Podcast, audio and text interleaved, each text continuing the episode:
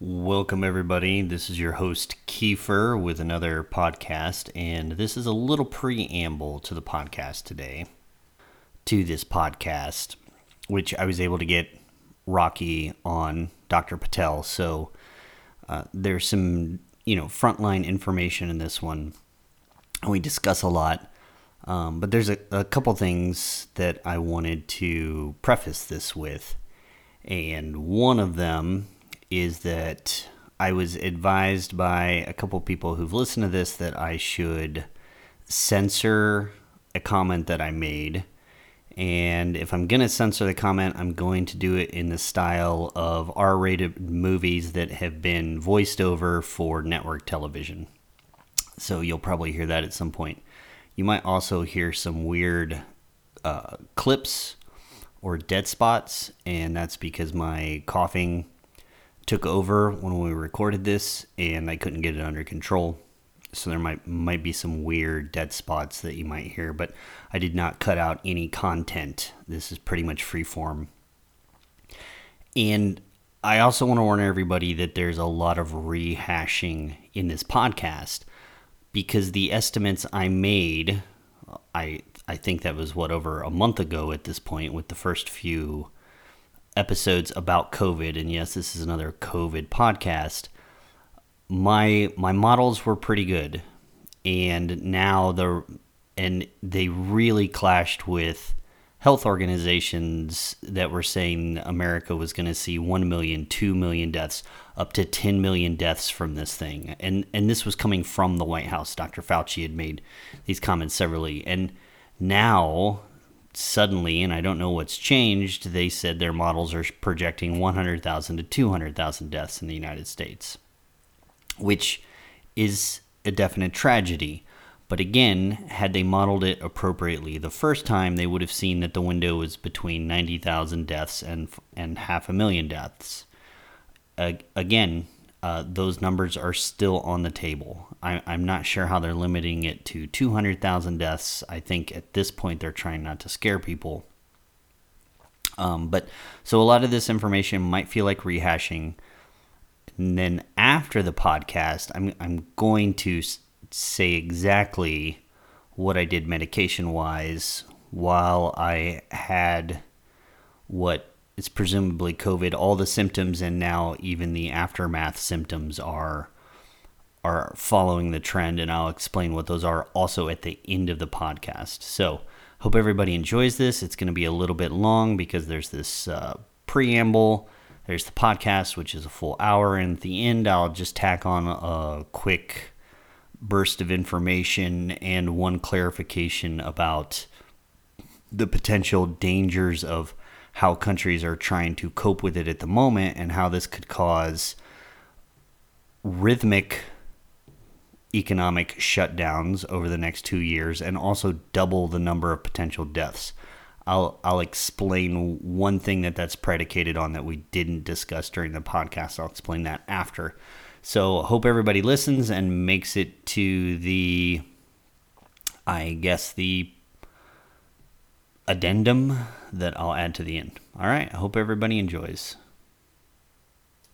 This is a somewhat of an impromptu podcast, and we're going to cover a lot of stuff, probably the coronavirus. But today I've got Rocky on the phone who informed me that his brain's kind of mush from working with patients all day and this COVID stuff. But we thought we would hash out some of the numbers and what some of these numbers mean and what could be more realistic numbers and why we're seeing so much chaos in the United States right now around all the numbers um, and, and some other assorted stuff. So thanks for ending your day with a podcast, Rocky. Hey, Kiefer, no problem. Uh, you know, it's always fun to come on and, and talk about all the great stuff that we talk about. unfortunately, yeah, unfortunately, uh, we're like in the middle of this pandemic, so it's not mostly a lot of the fun stuff that I'm usually working with patients on these days. But you know, it, it is what almost every other health provider is dealing with right now in the United States. So I think it's quite relevant. Yeah, I think that's it's what every healthcare provider all over the world is dealing with right now, pretty much.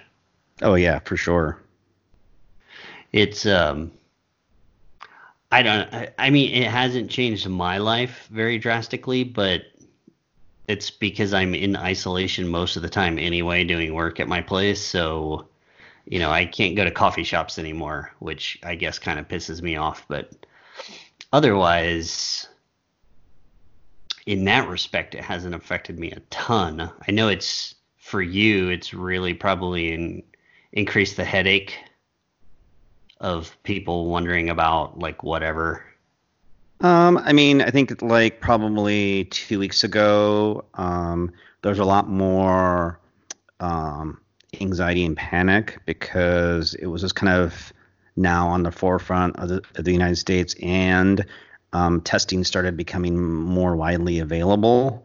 If and, and, you know, honestly, we haven't had testing in the United States on uh, availability basis probably just it just started like over the last two and a half weeks. So I think once testing became online in the United States, um, that raised um, more um, um awareness in the public, and you know then it was the onslaught of everyone want to get tested, and the problem was we didn't have enough tests to test do mass testing, so we were right. basically going off the CDC guidelines of who we were going to test.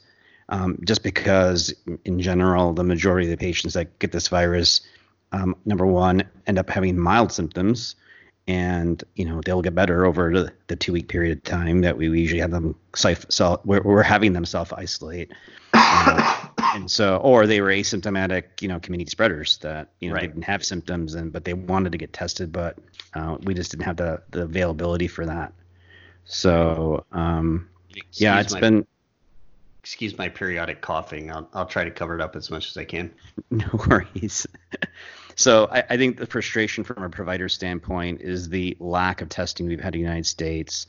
Um, it's starting to improve.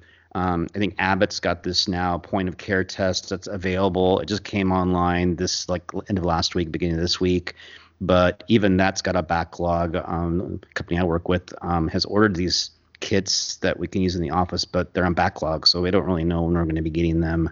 Um, and so uh, we've we've done nationwide. We've done you know a company's done quite a few tests. We started doing drive-through clinics as well. And here in Phoenix, we actually have taken one of our offices and has we dedicated it basically just to seeing patients with rep- respiratory symptoms and or testing, so that we were not cross-contaminating our offices as well. So right. So again, I think it's it's like we're still walking around and treating patients with our like one eye closed and one eye open because we don't really know what the real data is. And I think we were kind of talking about that before we just got on the the podcast. Is that it just you know we're looking at all these extrapolating numbers and you know uh, it's it's like almost almost random at this point because you don't have real numbers to base them off of well, in a way. I mean, we have we have numbers from around the other parts of the world, and we can extrapolate from that. But right, I, and I, I mean, the the one thing is the way I look at it is the numbers from around the world are all like very consistently in line with each other. So I think there are some they're they're no longer extrapolations as far as a couple of things that we can know like even if we're not we're not getting everybody who's infected even if you just look at hospitalizations in some com- countries like brazil is only testing uh, people that come into the hospital who are who are sick enough to be hospitalized. Serbia is doing the same thing. So even if you look at hospitalization numbers those are still growing at the correct rate. And then you can just take that number and assume we've got very good numbers for the number of hospitalizations tends to be about 5% of the total number of people who have it. So those can give us really, really good base numbers right now. Like we don't really have to extrapolate to get those numbers. And that, that was that was what I was saying before this. Like we do have some some really good numbers. Yeah, we don't have totals, but growth rate won't depend on totals. Um, and making some guess of how many people are symptomatic versus hospitalizations that also won't matter for total total number of people infected. Yeah I, I, think that you know like i said here in the states since we've only been testing for about two and a half weeks now the numbers that we're seeing roll through now with the significant increases in certain parts of the country and certainly stability in other parts that have kind of been instituting um, shelter at home, um, you can kind of see those numbers kind of playing out now. It's still probably a little early. Um, uh, I know I saw an article today showing number of cases per 100,000 population, and obviously, like New York City is one of the top ones in the country, and California, which has been really doing shelter at home for several weeks now, um, is one of the lower ones in the country. I know here in Phoenix, we're at about I think 16 cases per 100,000 population. Mm-hmm. Um, so, um, and we actually, the governor here just instituted they didn't call it shelter at home. They basically called it stay at home, which is um, it, it's it really irks me because they've already actually recommended that patients here in Arizona or people in Arizona stay at home and only go out for you know essential issues and, and avoid non-essential um, activity in the public. And even our restaurants and bars are still open for carry, carry out and delivery. And so they came out with this kind of stay at home release today which basically says the same thing. You know, do what you're doing right now. I think it was more. It sounds more like a PR piece than anything else. I haven't had a chance to completely read the uh, the mandate that was issued. I just kind of read the news release at lunch today, but it's like, you know, it's almost like putting, you know, you know, lipstick on a pig. I mean, so. yeah. well, the whole thing with these curfews and the shelter in place and the stay at home, the thing is those have never been tested in real life. You know, everybody's trying to emulate what China did, but China literally nobody could leave their apartments, period, for any reason, and everything was delivered to them. And that that quelched the growth there, as far as we know and but this other model where you're having people shelter in place and only go out periodically you know that's basically what they're they're doing here in Serbia as well models of that show that it makes no difference in the spread. And we can see that like Germany's been shelter in place for weeks now essentially. They're having normal spread rates. Um, Italy has been shelter I mean like serious lockdown for a month. They're still having the same spread rate and it's because the people still have even though you've isolated all those networks they they all reconnect at the nodes and those nodes are grocery stores or pharmacies or parks where they can still go to for exercise. So unless those nodes are totally eliminated we know from from models of pandemics that it, this shelter in place is just totally fucking useless. Like it has to be all or nothing. So I completely concur with that as well. I mean, you know, yeah. I had mentioned that California had shelter in place, but I saw a tweet earlier today about a a, a farmers market in Brentwood in LA, and it was like just teeming with people. yeah, as, as long as you let those nodes continue to exist, then you don't slow the spread of it at all. And we've seen that in every country that has not completely locked down. Um, so I think it's kind of stupid. And you could get the same effect of what they're doing now with much simpler procedures like saying okay you can only go to work and home and issuing literally issuing tickets to certain places. So whatever coffee shops are close to you you can apply to your top ones. And every coffee shop can hand out say like 100 tickets broken up into time slots and that is the only coffee shop you can go to same thing with grocery stores if you do that you eliminate all the cross connections oh oh yeah I, I, for sure and i'll give you an yeah. example um, you know we've had this like this toilet paper. I don't know what you want to call it, uh, but people losing their minds and thinking that you know there's yeah. not going to be any more toilet paper in the world. And so my friend calls it the new toilet paper economy, and oh, she says she, she's comfort she's comfortably middle class in the new toilet paper economy. it's insanity. Uh, it's, it's pure stupidity, but. I mean, I, for example, I went out uh, not this weekend, weekend before on a Sunday. I went, got up early before the store opened, uh, it was at a, a, chain, and I got there like 15 minutes before the store opened, and there's this line out the door, and obviously nobody's staying the dis- proper distance apart from each other, and it's like, and, and I, you've seen the reports of these lines outside Costco. Um, I was at Trader Joe's a couple weeks ago, and Trader Joe's this was even more more stupidity. So they would basically have people queue up at Trader Joe's when they opened again, nobody practicing you know social distancing within the queue and then they would only let 20 people in the store at a time. And then as people would leave they'd let another person in the store. So they were they were you know doing the in-store distancing but it didn't matter because you're still waiting in line next to who knows who you know? Well and people touch stuff in the grocery store. It doesn't matter if there's only 20 people in there. Everybody yeah. who goes through the store that day has connected to that node and then they go out and they continue to spread it. And that's that's what you could actually get the economy working basically.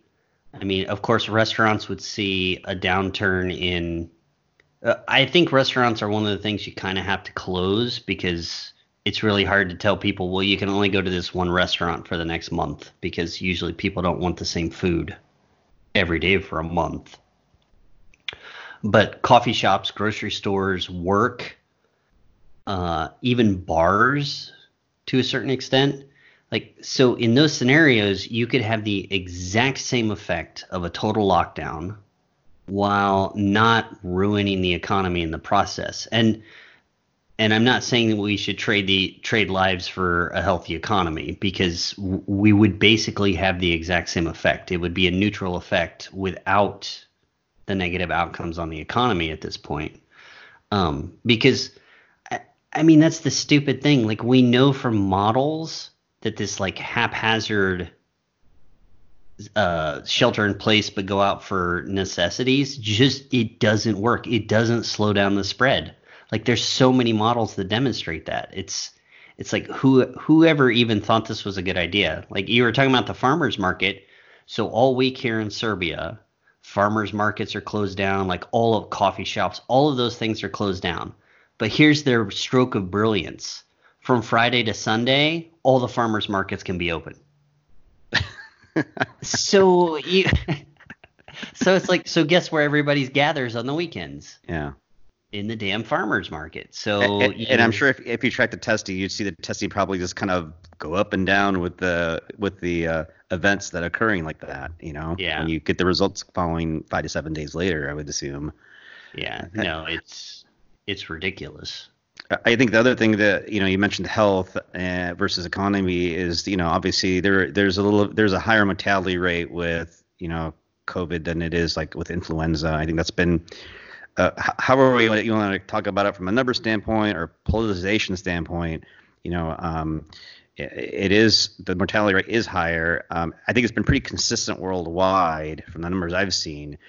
The interesting thing in, um, in the United States is I'm not sure it is on other parts of the world. Probably here just because we don't have the testing available. Is that if you get admitted to a hospital and let's say you get you get into the intensive care unit and you you have respiratory failure and you get intubated and placed on a ventilator. If you die in the ICU before your COVID testing comes back from the lab, uh, regardless if that COVID testing is positive, your death is not attributed to COVID, which was uh, I found that you know quite fascinating in terms of you know will it skew the mortality numbers a whole lot Probably not, but there's still probably a significant amount of the population that end up dying from COVID that may not be statistically counted in the mortality rate. You know, is it going to push it 10%? No, but I mean, yeah, uh, you know, it's just another part of this kind of circle of stupidity that you know we're trying to assume we're tracking this, and then we're not getting accurate numbers even on the mortality side. Yeah. Well, even on my the second podcast I did on this, where I had a chance to research past pandemics and look at initial mortality rates versus what they were able to figure out when they figured out how many people actually had had the viruses and stuff. And initial mortality rates are always 10 to 100 times higher than what it comes out at the end. When they can, you know, have antibody tests so they figure out who had it and now has oh. immunity and things like that. Yeah. And and what's funny is in the New York Times yesterday, a piece was published where where two epidemiologists are like, look, if you look at the numbers and you look at past pandemics, then the mortality rate for this is probably 10 to 100 times larger than what it will be in the end. And I'm like, ah, why why is this coming out like a month or two later? You know, I said the exact same thing, and I was able to. I just accessed publicly available data on like tons and tons of different pandemics, um, and almost always it it cut it drops to like one tenth of what was initially thought. Now, I'm not saying that's going to be the case here, but we do have an example in Germany. Everybody's amazed because Germany's death rate is so low, but they're one of the few countries that are testing everybody. They're doing half a million tests a week. So they have some of the best numbers of total infections. And their mortality rate is down at uh, 0.5%. And, and, I think that you know, and, and and to go beyond mortality, then here, you know, I think what you've seen is the stories of the healthcare usage in hospitals because mm-hmm. the one thing that this virus does differently, let's say, than influenza, is that you know, and we talked about this, I think, via text a couple weeks ago, is that if you end up in the ICU and you end up on a ventilator, it's not like three to five days and you're off the vent. You know, you're on the vent on average, you know, 14, 21 days. And yeah. I think that that's part of the issue as well. And I, we can go into the whole point of whether you know if you're gonna if you get COVID and you end up in respiratory distress, you know, does it make sense to even intubate you? But I mean, uh, obviously, numbers wise, it may not make sense, but psychologically, of course, you know, we're trying to save every patient and you know, obviously, if it's your mother, your daughter, your son, that you know, you're gonna want everything done. But but that's yeah. other that's other main issue in terms of of hospital resources that's different with this virus compared to let's say influenza even though maybe in the long run when we look at the data and we have real numbers maybe the mortality is going to be about the same but the the the resource use in the hospital from hospitalization is significantly different yeah yeah i think it's going to come out to be about uh anywhere between five and ten times the mortality of the flu. So between 0.5 and one percent, uh, which like I'm not saying that's great. It's still horrific. It it will still be a significant loss of life.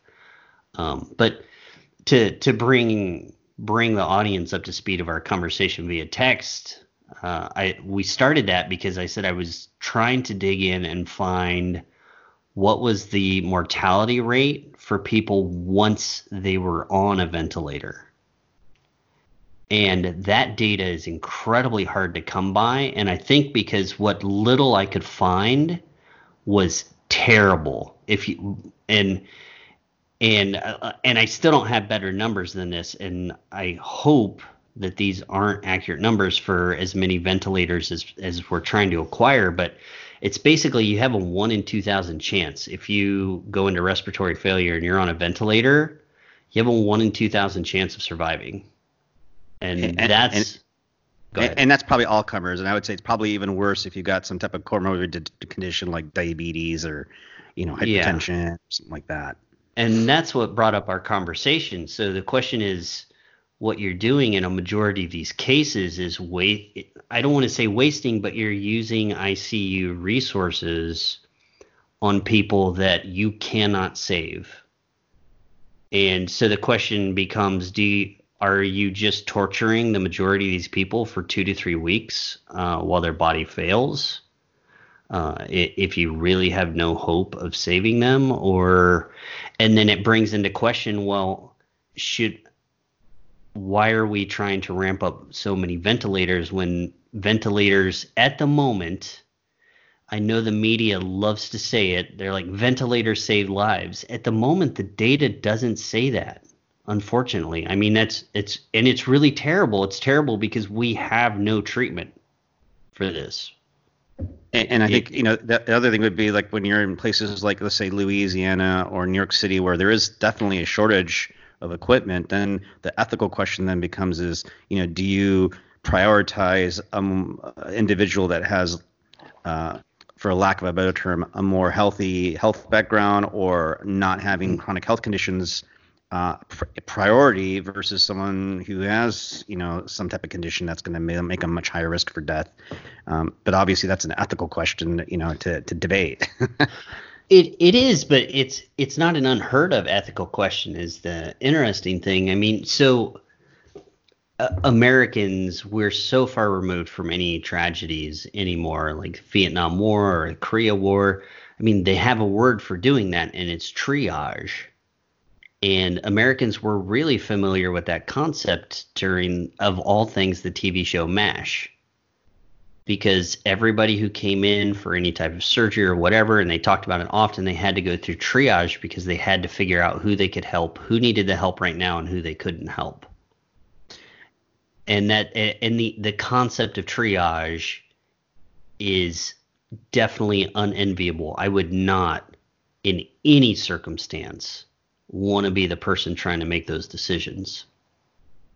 And, obviously, oh. that, that sense of triage is easy when we decide who we're going to test versus who we're going to ventilate, right? There's a big gap yeah, there. yeah, like testing everybody, that's fine. And then if somebody gets sick to the point of respiratory failure, being that person that has to decide on the probability of success, I, I mean, you're you're taking away any chance of success for the people that are very low probability. And uh, like i would not want to be that person. And i know that's already happening. Is it chicago? They already released their guidelines of how they would do triage uh, when they when they saturated their ventilator usage uh, I haven't seen that article. I've been kind of absorbed in my own practice. So.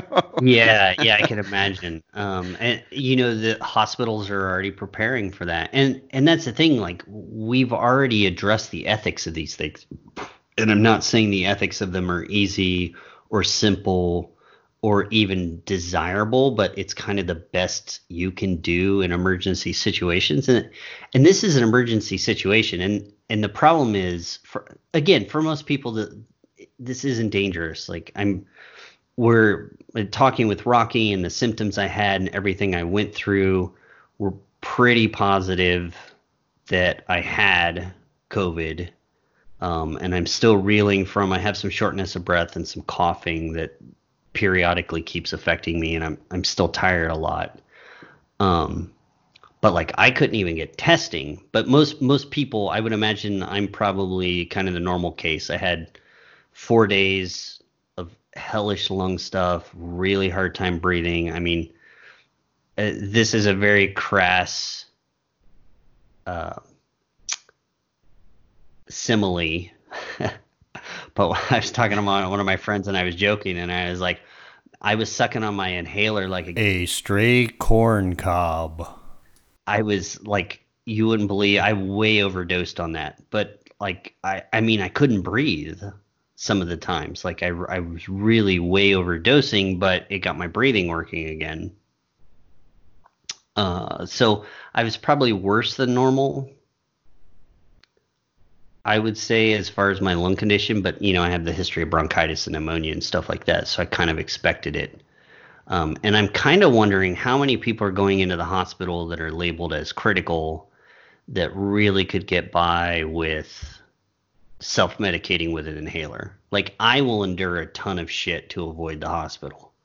And I know that's not the normal mentality in a lot of places. A lot of people, any minor thing, and they're going to the hospital. And I'm the complete opposite. I mean, my lips and part of my face would have had to have turned to blue before I went to the hospital. Yeah, I, you know, I think that's going to be more difficult to say because, at least from a primary care standpoint, we have been really, really stressing to patients that unless you have severe symptoms, just stay home. and, yeah. and, and we've been we've been directing them, at least in our practice, through uh, phone visits. We're doing um, virtual visits now. Uh, we're doing. Um, we actually have a virtual care team on our in our in our company that also manages a lot of this, but uh, I think that um, majority of patients that end up at ER, they should they typically they're going to be in really severe respiratory distress. They're not oxygenating well. The problem is, that when people you know turn bad on with this virus, it is quick and fast. And so I, I think that typically you'll see like typically day fives where you think you know you could be doing well day two, day three, and then all of a sudden day four, day five, like just things go downhill really fast. So well, I, I think there's still maybe some patients still, you know, still kind of going to the ER because that's kind of their habit. But we've really mm-hmm. been trying to stress not going to the ER to make sure that yeah. those that need to be in the ER can get the treatment they need and, and potentially admitted if they need to. Yeah. Well, that that's kind of what happened to me. That's why I was so surprised because maybe Thursday night I had a dry cough. Friday I definitely did. Saturday is when I think we talked and I started collecting a bunch of supplies. I got the hydroxychloroquine. Um, I got nicotine gum to help control my cough. I got uh, inhaler. Actually, I already had an inhaler on hand. I got another one as a backup.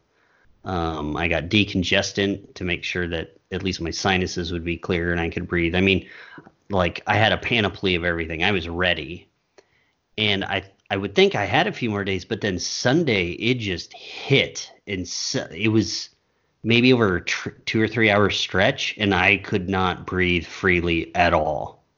I mean, it hit me really fast, and it surprised me. And like everybody was then in the dark because I felt terrible. Like uh, support didn't know what was going on. The developers couldn't get in touch. I like I just basically disappeared.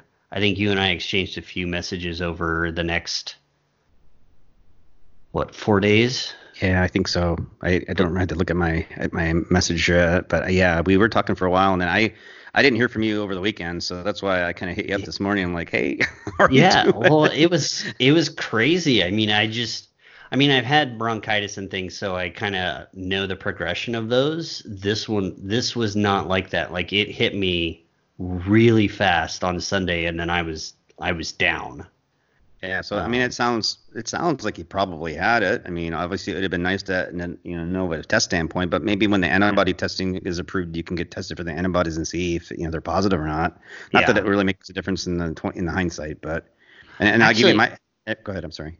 Oh, I was gonna say I think it'll make a huge difference, but we'll go. We'll make your point, and then we'll talk about that. Oh yeah. Um, I mean, for me, I was not necessarily in a similar boat, but I was in Australia. Um, and I was supposed to come back second weekend in March. Second weekend of March, I was actually at a at a beach right down the road for where Tom Hanks was, and so we were there that day that that, that news you know hit the news cycle, and so mm-hmm. on my way back, we ended up cutting our trip short, and then we came back, and on my way back, I started having cold symptoms.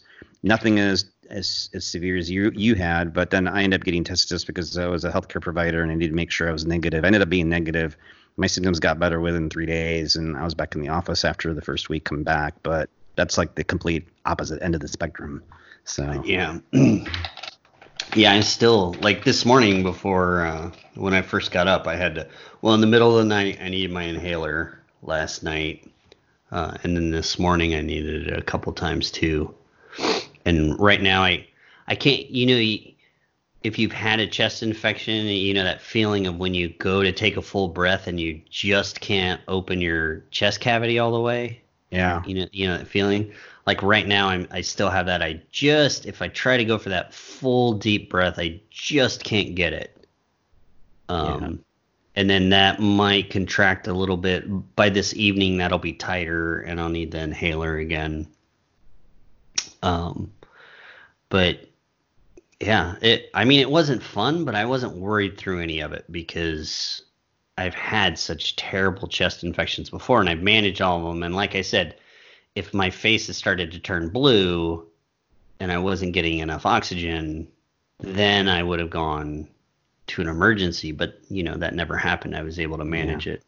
Plus, the kind of systemic education of how that breathing is one of the real telltale uh, symptoms of this of this virus viral infection too. So, mm-hmm. Um, I, am I'm, I'm actually really excited for antibody testing to be available hopefully soon here in the states. But yeah, um, yeah. Uh, I think, and I, I guess I'm going to assume you're going to be talking about herd immunity when it comes to antibody testing. But I think, uh, yeah, I'm I'm I'm you know I'm really excited. Hopefully, we'll get the FDA approval soon here in the states, and we can get going on that as well. But yeah, I think there's there's another reason. You know, my getting sick here was eye opening because of course, I'm on a tourist visa, so I really didn't want to go to the hospital unless I had to. So there was that, and um, and then so of course I'd been around my developers and all these other people, so we were trying to get tests for them. And the first time I called, they they basically said, well. you know, unless you you have severe symptoms, you know, we're not we don't do any testing. And he was like, "What the hell? You know, I'm in contact. This is the symptoms they had. I want to know because I've seen family, and my family is 60 and over." And they're like, "Oh, you know, wait, you know, wait till you have symptoms." So then he calls back, and just lies and says this is what's going on. I'm ha- I'm having shortness of breath, whatever. And they just told him they're like, look, we don't we we only test if you are admitted to emergency care. And he he's like, but you know, I, I need to know. And they're like, you know, tough luck. You know, if if you're hospitalized, you can get a test. Otherwise, we don't test. Yeah. Which means the numbers here in Serbia and this is really important. So I think the last time I checked, there were like 650 cases here. So that means 650 hospitalizations because those are the only tests they're doing. And so if only 4% of, of people are sick enough to be hospitalized, that means there's at least 16,000 cases here, which will be 50,000 cases by Sunday. And none of those are going to be recorded. And that's really important because that means every other country's effort to self isolate and try to get this thing under control will be totally meaningless the yeah, minute waste. borders are open. Yeah, because people don't realize like Serbia is really important in this pandemic thing because it is a nexus for the East and West. China has visa free travel here. Russia has visa free travel here. Iran has visa free travel here. Oh wow. The UK has visa free travel here. The United States and all of Europe. This is one of the only countries where I can sit at a cafe and run into people from every part of the world. Now, have they done any travel bans for Serbia? Yeah, they they they they finally they have closed it off. Okay. But when those open, if 95% of your cases are untracked, Yeah. then the minute that opens, Yep. this nexus, guess what? It it becomes a very very big international node that then respreads it. And if you model this in cycles, so we were talking about herd immunity. So let's say you do flatten the curve. And even though we've never done that in history, let's say it works. And if you make it work by brute force, you're not going to get this replication rate that allows you to infect just as many people as you would have slower. No, what you're going to do is you're going to get it on the downward trend, and you're basically going to have the virus peter out over time. It'll get a reproduction rate under one, and it'll peter out. And that's great. The problem is you're still going to infect, say, 5% of people. So if you run this model and you run it in cycles, so the herd immunity for this if you calculate it out, should be around 20%. So we have to have at least 20% of a population infected before we know this can't spread again. Well, infected and recovered. So the problem is when you run this model, let's say you flatten the curve and you only get even just, I tried to be generous and say 5% of people become um, infected and immune. So now, if you turn off everything, and a country like Serbia then start seeds it everywhere again, you assume it would have its initial growth rate again. Now the network is different because the original network that it went through, it can't because 5% of those people are already immune. So if you assume an overlap of populations between those previously immune and new people, and I assumed an overlap of 80%, which is really high. What happens over time is instead of ending this with, say, 20 to 25% of the world's population infected, you end up doubling that over time. Wow. So the bullshit that we're doing now, and I'm just going to call it that because it is bullshit because none of it's tested. We know from models that it doesn't work. Doing what we're doing now actually in the long run is likely to kill twice as many people and shut the economy down for if you assume my numbers you get 5% the first time 80% overlap and you keep getting spread um, you're looking at at least four cycles like we're seeing now. So you're talking about shutting down the economy four times over the next two to three years. And and I assume we can we could take the caveat of China and maybe even South Korea and Germany to a certain degree, just because the the testing that they've done on a massive scale is completely different than what we're seeing, let's say, in the United States or in Serbia. yeah Yeah. Yeah, and and Germany Germany's a good example of the failure too because they're doing the massive testing, but they're trying to allow people to still go out and about and go to grocery stores. And so they're still seeing increasing spread rate. I just pulled up the John Hopkins data. So Serbia, you're at 785 confirmed cases, uh, zero recovered. Uh, active are 769 and 16 deaths. So. Yeah, and and those are just so keep in mind those are just hospitalizations because they refuse to test anybody else. Wow. Yeah, and that was an eye opener of catching it here. Like, and and like I said, Serbia is a very special place because of how it connects both sides of the world. And there are a lot of international travelers that come through here. I mean, I have met people from Iran and Russia and well, China obviously because they're they come over here on their tourist trips, but you know, it's not uncommon for me to run into people from all over the world, people that would normally never come in contact. If you're in the UK, you're not going to bump into an Iranian, and you're very unlikely to bump into a Russian just because they don't have visa free travel. Mm-hmm. Um, and in the United States, you're definitely not going to bump into an Iranian traveler. No. Um, things unless like you're that. like unless you're like in Detroit. yeah. yeah. So so Serbia is is really a key linchpin in countries like Serbia. I don't know what other countries have so much visa free travel. Um, but but Serbia is kind of a linchpin in this, and for them to not be testing as widely as Germany means that they undermine everything that every country's doing. Even China's full lockdown is completely undermined by what's going on here. What about the surrounding countries on Serbia? Have you looked at uh, what they're doing? I mean, I'm looking like maybe like Romania or. Uh, I ha- I think they're doing the same thing because their numbers their numbers are just so low. They should have much much higher numbers. Yeah, so Romania's got 2100 about 2100 confirmed, 1800 active, 209 recovered and 65 deaths. So maybe they're testing a little bit more there. Uh, well, they've also had it in Romania 2 weeks longer than Serbia. Got it. Yeah, so actually it's been in Romania as long as it's been in Germany. Oh, okay. Yeah, and Germany has 60 some odd thousand now. Mm-hmm. And Bulgaria. Romania Romania has 2000. That's no.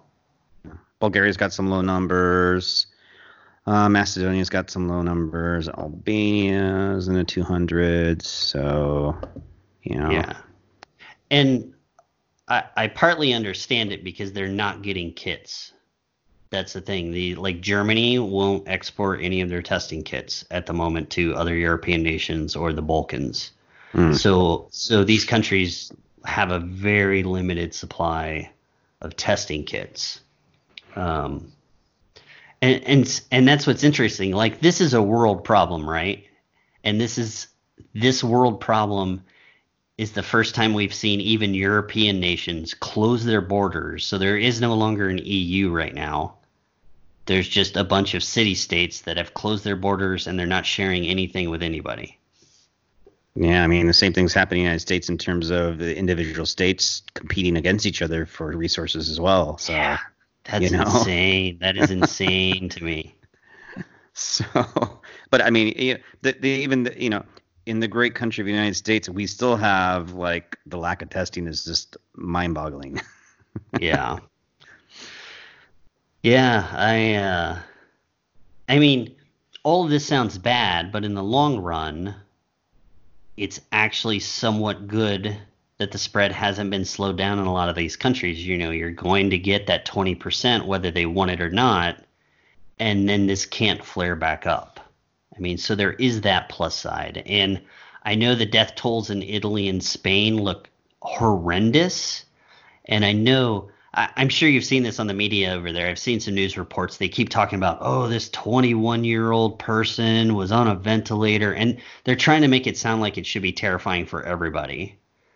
But the mortality rates that are really high in Spain and Italy, 90% of deaths have been in people 70 years and older and, and, you know it's not unusual i say it's not necessarily common for like young people to die of influenza but they do it just doesn't get yeah. reported Uh, yeah. I just think that there are more younger people. You're seeing more anecdotes now on social media of younger people getting sick.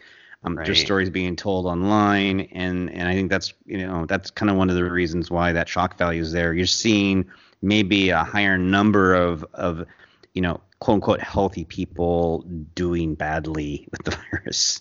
Yeah. So that's Which, part of it as well, I think. Yeah, and like you said, that happens with the flu. It's just not it's not scary enough to make the news. Yeah, and I, well, and it's not as commonplace, but I mean, I can tell you, yeah. you know, uh, every year there's usually at least four or five deaths from influenza in my local hospitals from, from I mean, someone who's young, like in their 20s. It happens.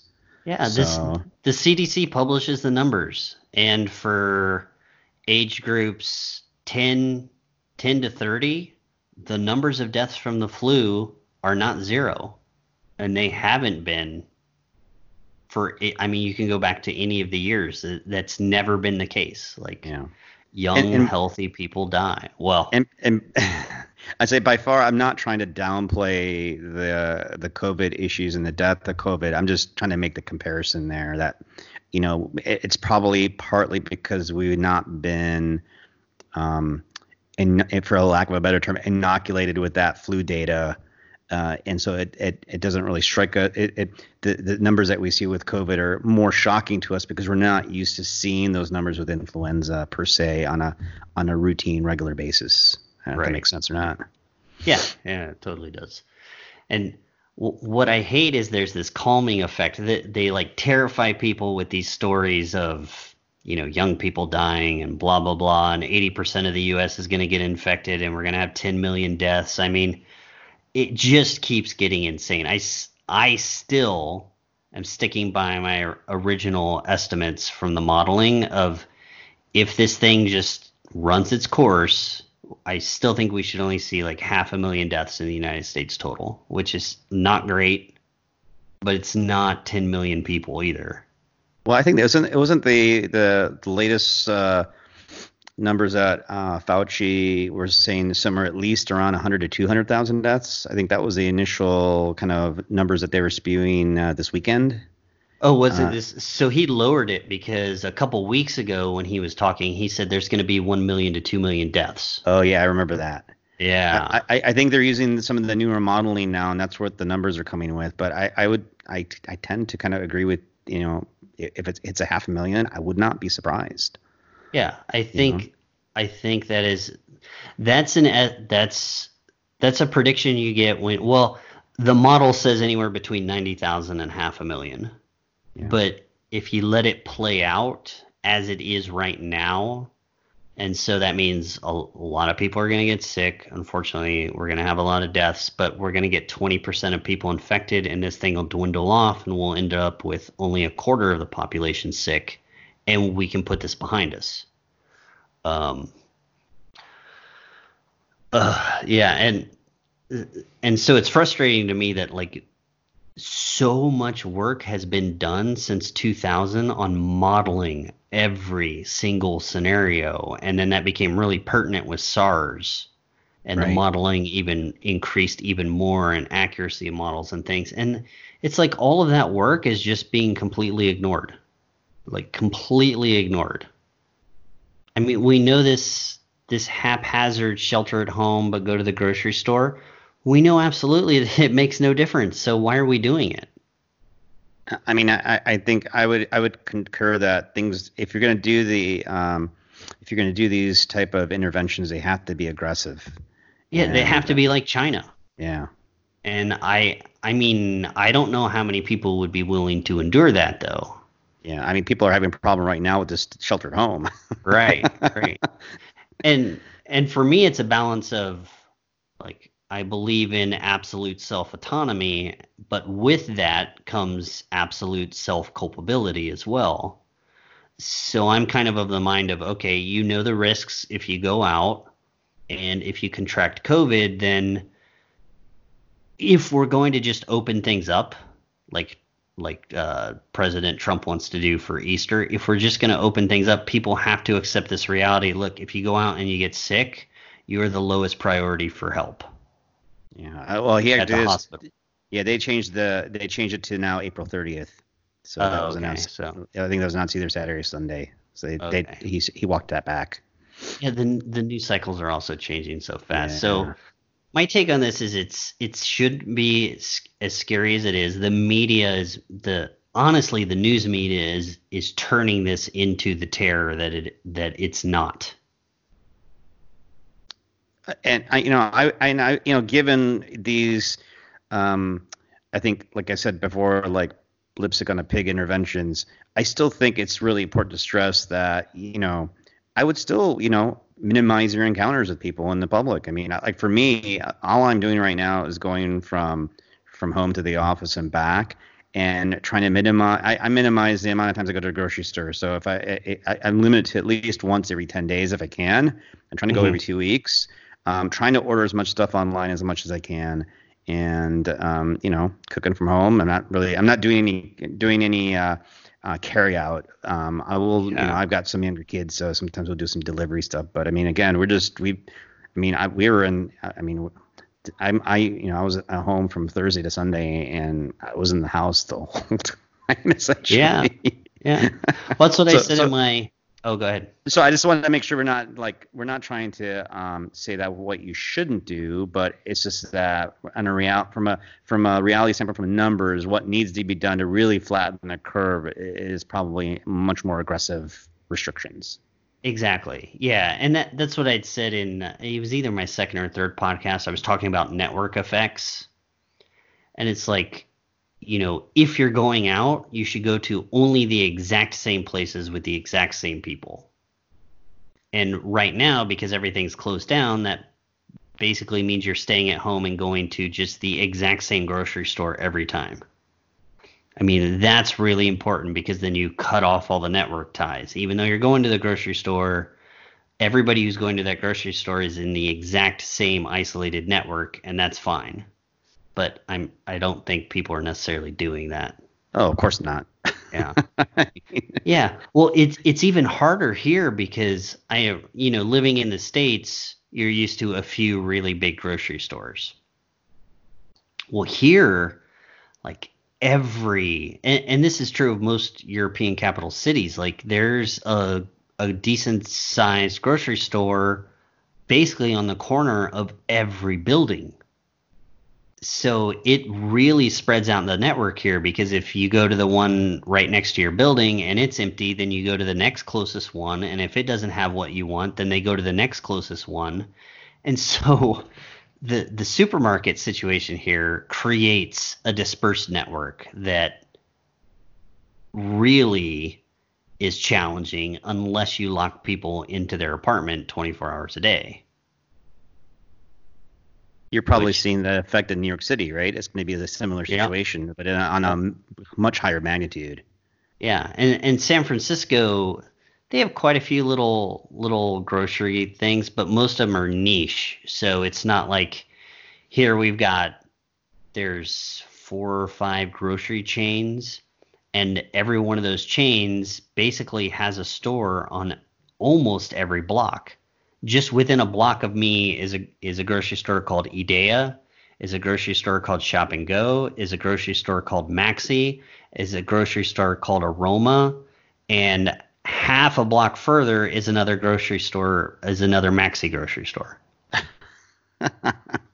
and then, and if those don't have what I want, if I cross the street, I have another series of those if I just walk Yeah. down the street, except actually another one's added called Univerexport. And then a little bit past that, you have all the same grocery stores again. So, like, Yeah. you know, you get a lot of dispersing of people. And I try to just go to one grocery store. Same here. I, I have my one Trader Joe's. I have my one grocery store right by my house, and that's basically the only two that I go to. And, and like I said, I'm trying to kind of go once every 14 days if I can, and keep it that long. So Yeah. just to minimize exposure. Yeah, exactly. And um and even then I try to go towards the end of the day. Well, they they close at three o'clock now, so I try to go at two thirty because basically no everybody's stopped shopping at that point. Yeah. So even though I don't have the best pick of things, I'm not in there with anybody else. Um, I'm I'm lessening at least my direct contact, even though I'm getting everything that's. I, I would say the worst time to go is like first thing in the morning. Oh yeah, the line because we have the lines here. Only so many people can go in, and the lines are wrapped around the yeah the thing. It's it's. I mean, it it's crazy. I feel like news media and haphazard government interventions are making it much more terrifying than it needs to be. And, and I'm not saying it's not a, a terrible situation that we're in but I feel like the terror factor is being way blown out of proportion. This isn't an Ebola world pandemic. I mean, that would be terrifying. 90% of people who get it die. Yeah. That would be sure. terrifying. I and you know, and I think, you know, like you said, yeah, you might go at the end of the day and maybe things are picked over, but you know, if you're eating ultra low carb like you should be, I mean, yeah. what do you really need, you know? I mean, yeah, no, I've been getting getting away really easily because it's funny. The people stuff hoard is all the shit they shouldn't be eating, like the cookies and stuff, and pasta, and, yeah. and you know, I go to the ground beef, and it's like total. I have no problem like getting as much ground beef as I want, as many eggs as I want, ham. It it's all there in ample supply. But if I wanted cookies or bread or pasta, or well even rice like those shelves are empty every day and i know they're restocked every day.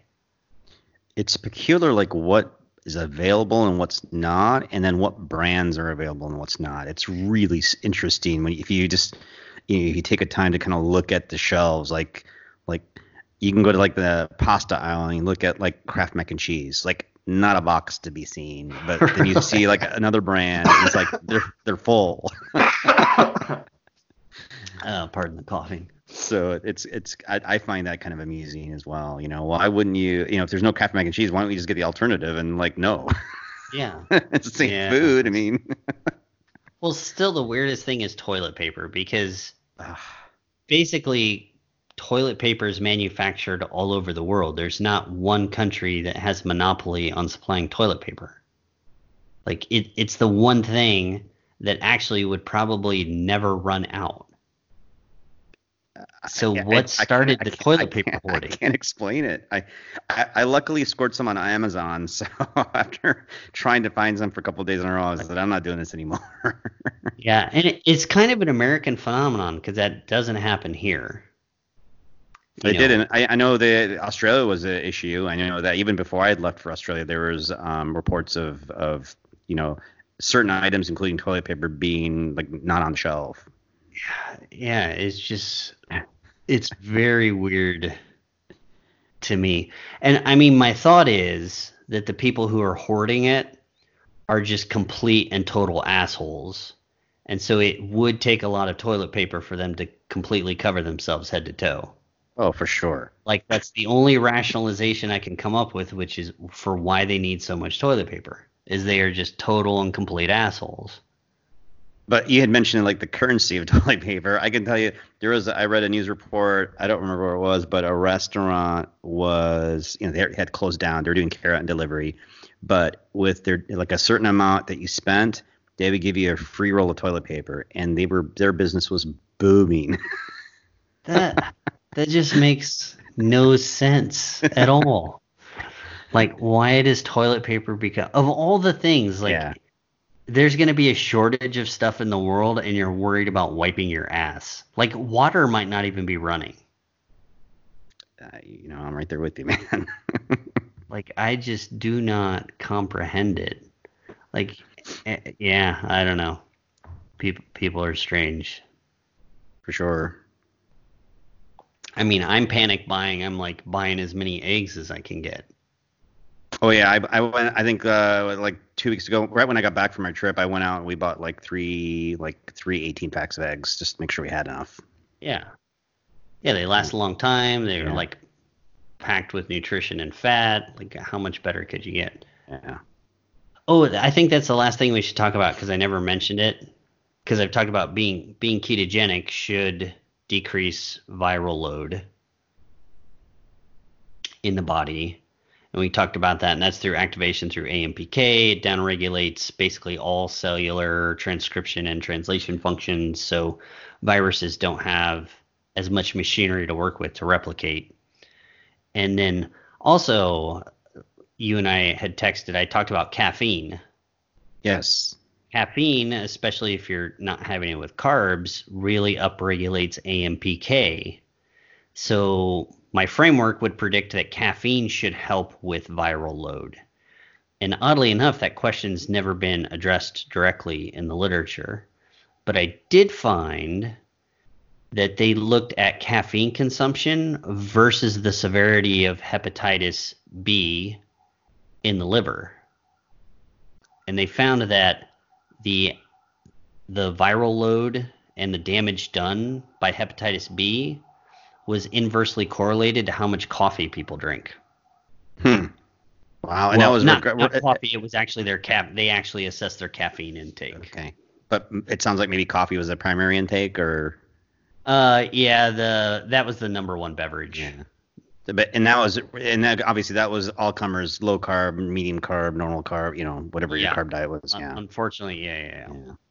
So so that's the only kind of little bit of evidence there. But I imagine drinking caffeine, if you're also ketogenic, is probably um, advantageous. So like, don't give up your coffee if you have a viral infection. So just another day, day. It's another day for you and me, basically. So just yeah, you know, exactly. Rock, well, rock star I, and keep calm. yeah, well, yeah, I kind of I upped my caffeine actually just because the the little bit of carbonation just yeah. felt really good in my throat was part of it. But yeah, I think some of the I think that some of the ketogenic diet and viral. I think there's a couple of studies with influenza looking at that as well. I think that's where is that where that data is coming from. I think if I recall. Uh, most of the stuff I found, like I I actually hadn't heard it mentioned before. I was just thinking it should be, and in animal models, it's very distinctly works with viral infections but I hadn't seen any any decent human studies at all. I'll go back and um, if you have any, I, yeah, I'll yeah, send me your way. But there were quite a few animal models where it severely decreased viral load. Um, and, and, the thing that I didn't expect is it also increased uh, T cell activation and efficacy. T cells were more active and more reliable in identifying the virus. Okay. I think that's what I saw with influenza and low carb diet was that that specific scenario. I wonder if it was in the animal studies, if that's what you Maybe. saw. I yeah. got I got to go back. I, I was it's been a couple weeks since I looked at the stuff, so I got back can pull it up. Again. Okay. Yeah, because I hadn't seen any human work, and I I could have possibly missed it, but I I didn't see any. So all right, we're at the hour mark. Is there any closing closing I, remarks? Or? I, I know we didn't really talk about we hinted at treatment, but again, I, in general, I mean, we can talk that yeah. talk about that quickly. I'm sure people wouldn't mind hearing. Yeah. I mean, obviously there are several different drugs that are in, in trials. I think the most popular one that's been kind of um, popularized, especially with uh, President Trump, would be hydroxy, hydroxychloroquine and there's that that small study. I think it was in France, mm-hmm. but it wasn't controlled. Um, right. I think, that, and so I, I, I, it's still kind of being. I know there there are trials going on right now in the United States, but it's not it's not recommended to be widely prescribed. Number one. Number two, it actually has an indication for lupus. So patients who actually need it for their lupus, um, it's creating a shortage for them. So that's the secondary issue. Um, mm. Chloroquine was the other medication early on that I actually found research on, probably back in January. Um, mm-hmm. they had used it with SARS uh, 10 years ago as well. So I think probably the data on chloroquine, there's probably more, uh, not necessarily um, um, COVID data, but correlational data with SARS with chloroquine. But again, that can be dangerous as well. Um, you know, to to you know, right. one of the bigger side effects of chloroquine is a, a, special a special type of anemia called aplastic anemia, which does not get kind of put forth in the news. Both drugs like hydroxychloroquine and chloroquine can cause issues with retinopathy and eyesight issues, which is one of the reasons why lupus patients who are on hydroxychloroquine um, they need to have an eye exam once a year to make sure that's not occurring.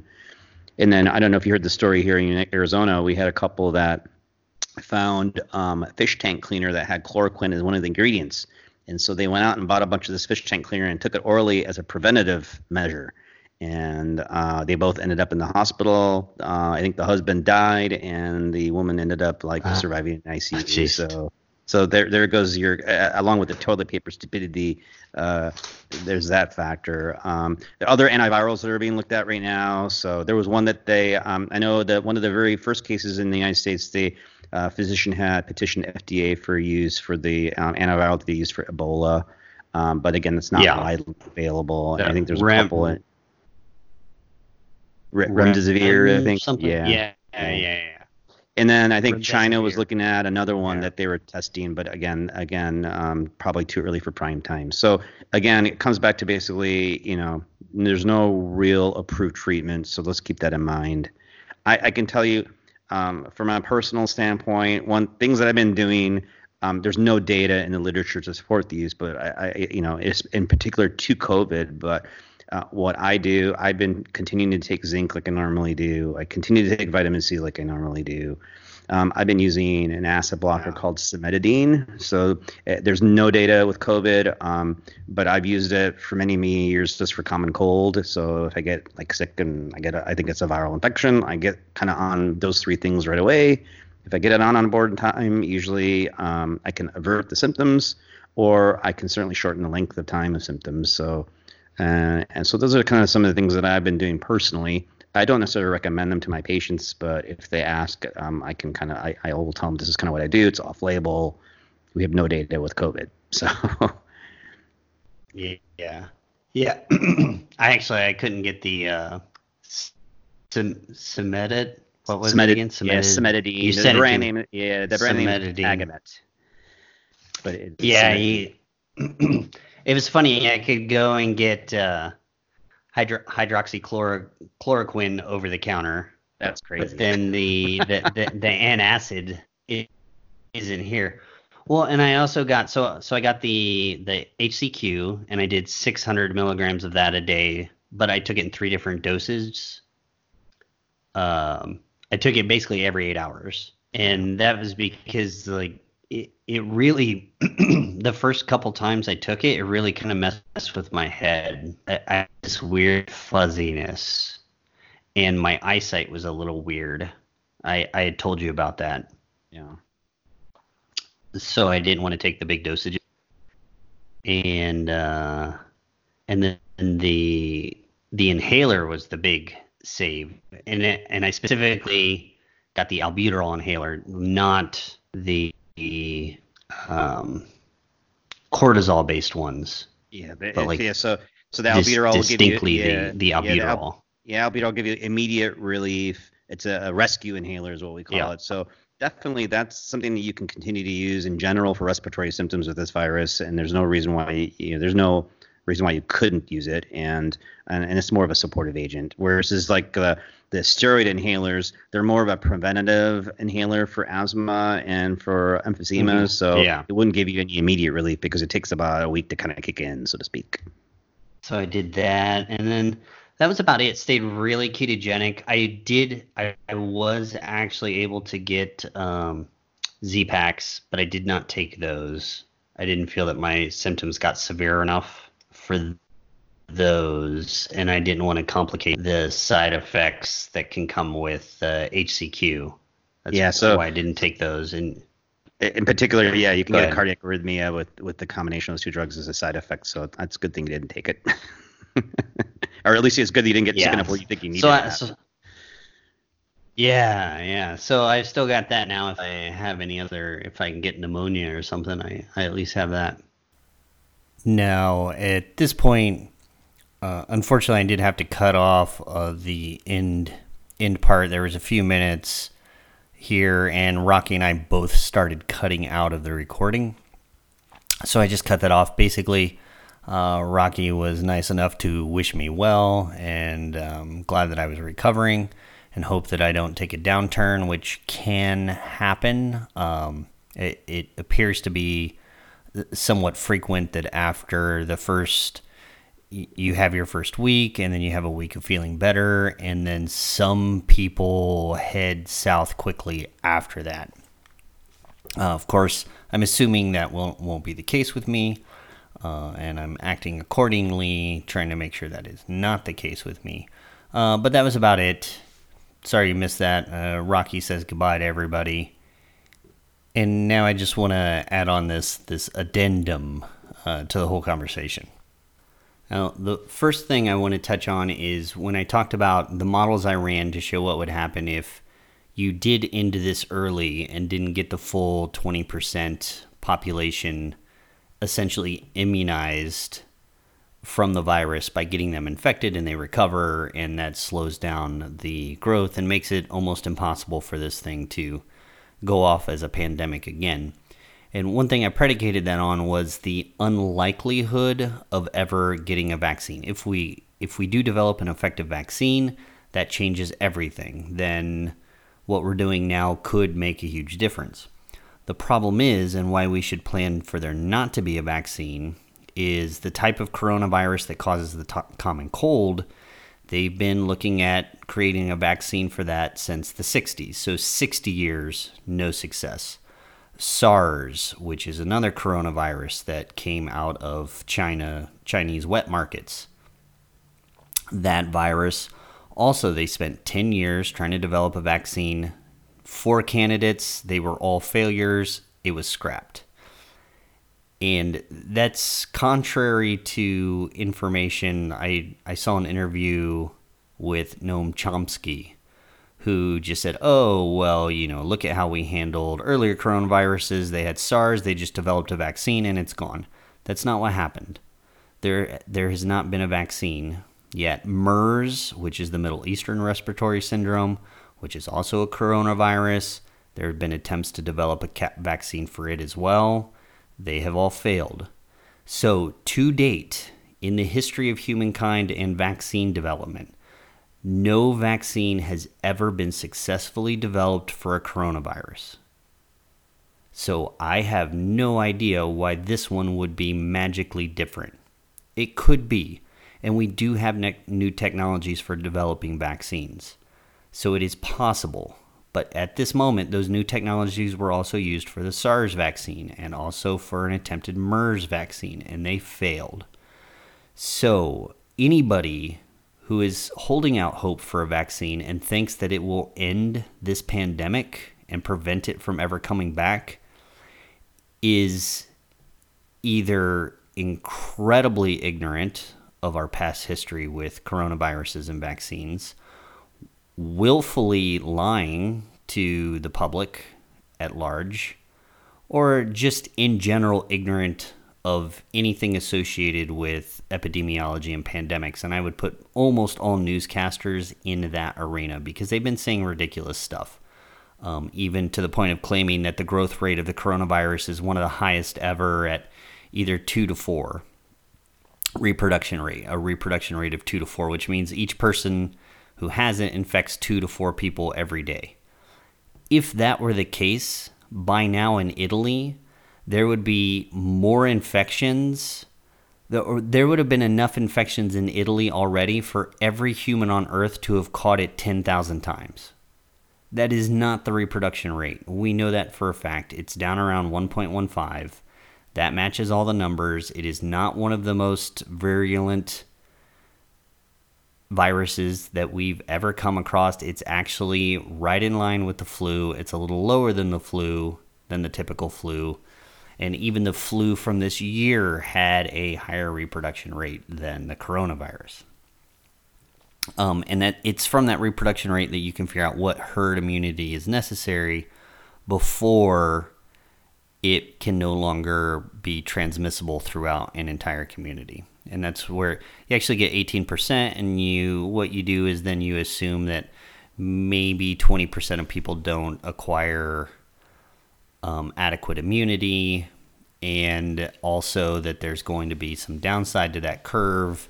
And when you divide that out, you get about 20%, 23%, somewhere in there, of people need to be infected for this to stop. So that was that. Uh, so I so I want to make that clear. If by some miracle we do achieve a um,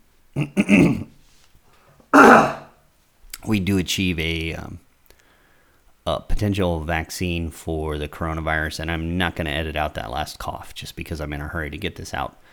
But if, if we do, then that, that changes the game. If not, then what I said in the preceding hour during the podcast of killing twice as many people and having to shut down our economy potentially uh, four to five times over the next couple years is the is a very likely scenario. It's not the most likely, but it is a very very likely. It's a high probability scenario. Now, as far as what I did, and uh, I want to talk about you, you can find all i mean there's tons and tons of information about what to what symptoms come along with the coronavirus. And uh, those are all pretty complete but what they what i haven't seen talked about so much is the aftermath.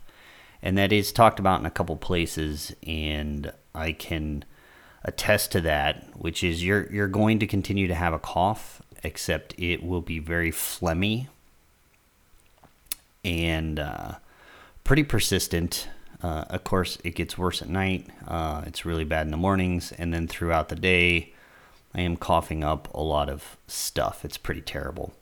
Um, and I am going to talk about that a little bit because that gives some indication of what this did to my lungs.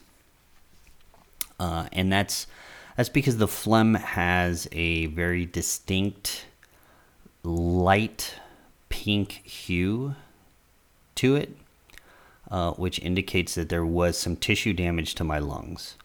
Um, that's not uncommon for, say, pneumonia. That is somewhat uncommon for the flu or bronchitis. So it appears that I did have some tissue damage. And what the consequences of that is what you probably have heard talked about in the aftermath is extreme lethargy. I am I'm tired like I've never been tired before. I, I am napping a lot, and I just I just feel like I almost have no choice uh, in the matter. And uh, uh, still catching my breath. Uh, I was just reminded of it because I had to do it now from from talking so much, uh, and that's probably gonna take some time for me to recover from. Uh, tissue damage in the lungs is no joke. That's not gonna be a quick fix. Uh, but it's also not going to alter my life significantly while that heals. Um, but that is that is a pretty pretty serious consequence of this, especially with it having not developed into pneumonia. Now, what I did specifically medication wise was I I was able to get hydroxychloroquine. Uh, you can get it over the counter here in Serbia. And I took 200 milligrams of that three times a day. So every eight hours, I was taking HCQ, 200 milligrams of HCQ.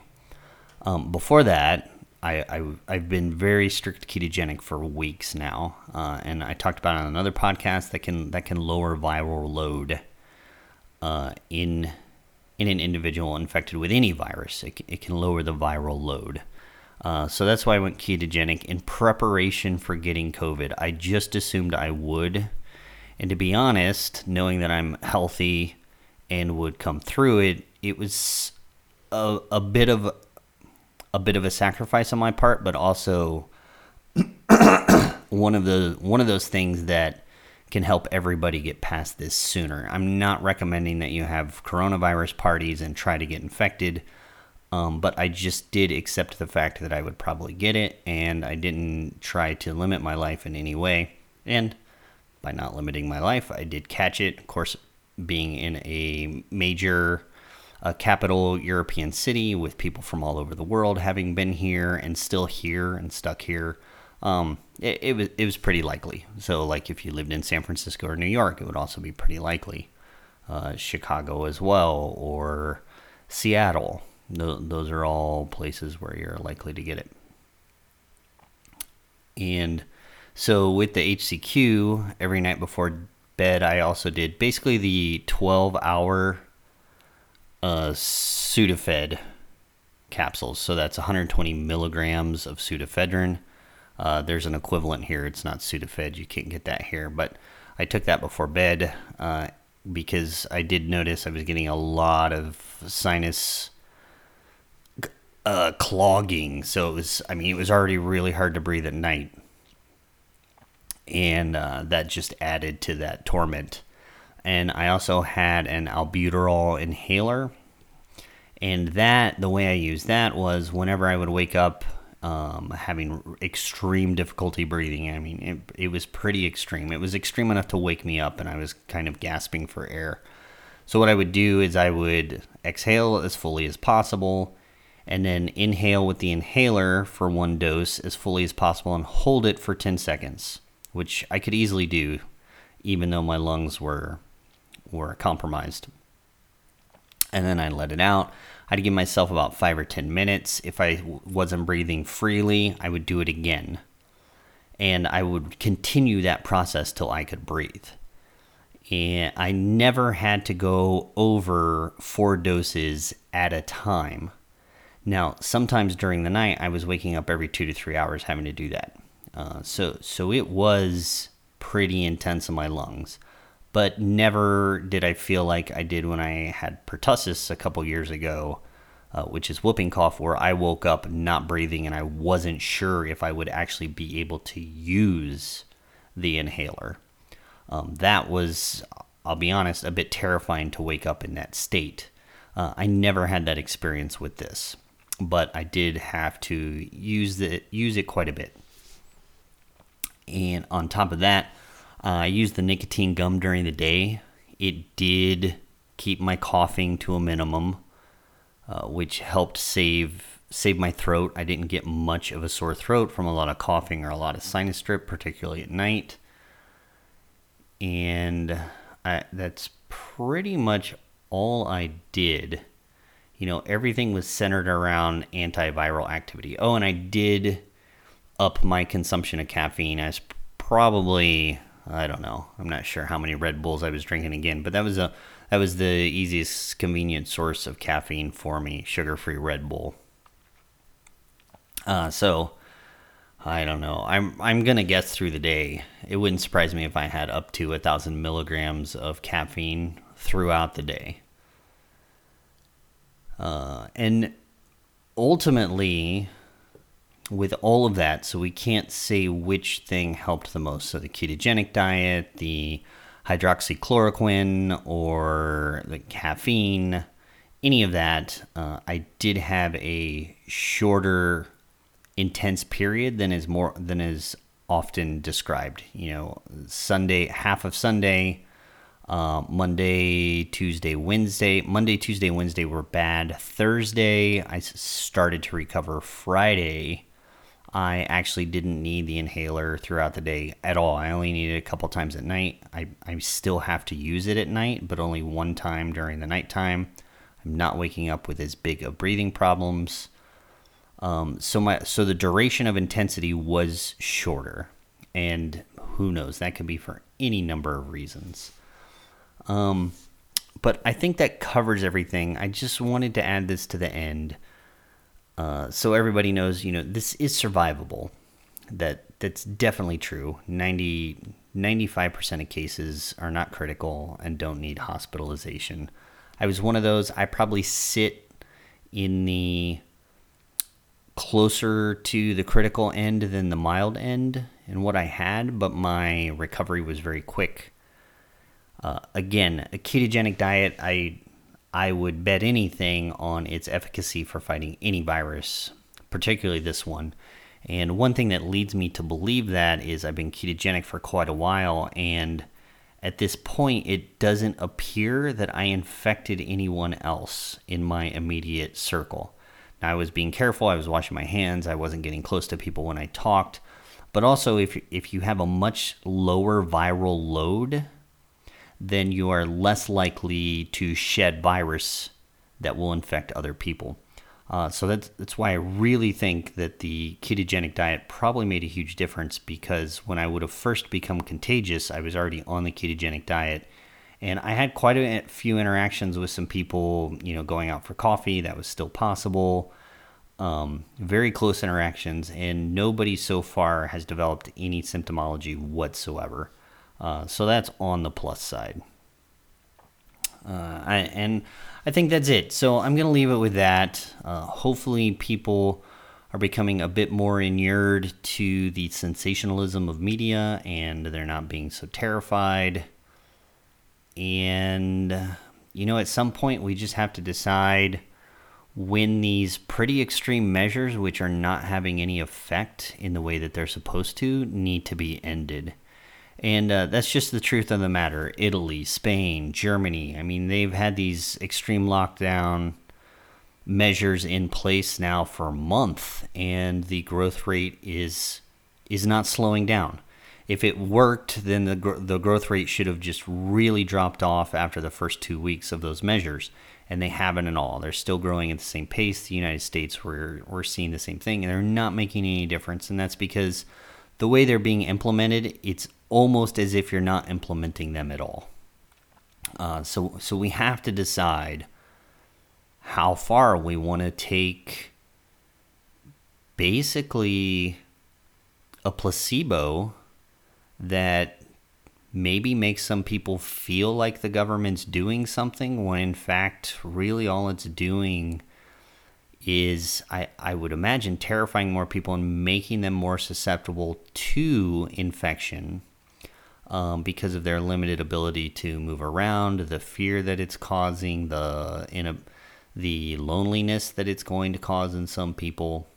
Um, we, we've got to decide how to balance that out. And I'm not suggesting that we go all out like China did in a complete and total lockdown isolation um, but it either has to be that, or we need to accept the reality that what we're doing isn't working.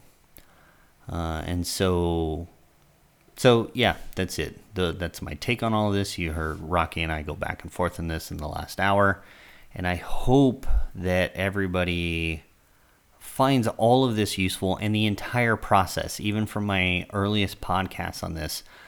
I I, I feel like I did a really good job of treating this objectively and pragmatically and not trying to be sensationalist, alarmist, or uh, overly optimistic about any of this. Uh, and this is how the process should have gone at every government level because they would have been months ahead in planning to where they are now. Now it seems like they're they're changing changing things every day. They're doing things that we know are ineffective. Uh, none of that would be going on. So I hope everybody finds kind of how this how the scientific method should be performed and what it can produce in analysis even early on in a pandemic. Um, you you have a witness of this. I think this is this is either five, hour five or hour six of these things I've done. So you you've kind of have a sense of that process happening in real time and how early on doing it correctly early and being as objective as possible makes gives you expectations for everything that happens afterwards.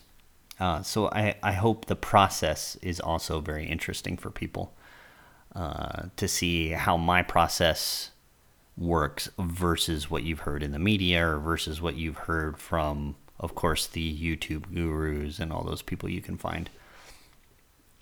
And uh, yeah, that's it. There's a bunch of other misinformation out there that I'd love to handle, but this is already getting pretty long.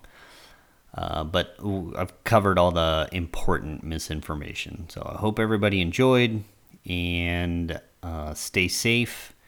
And you'll hear more from me soon.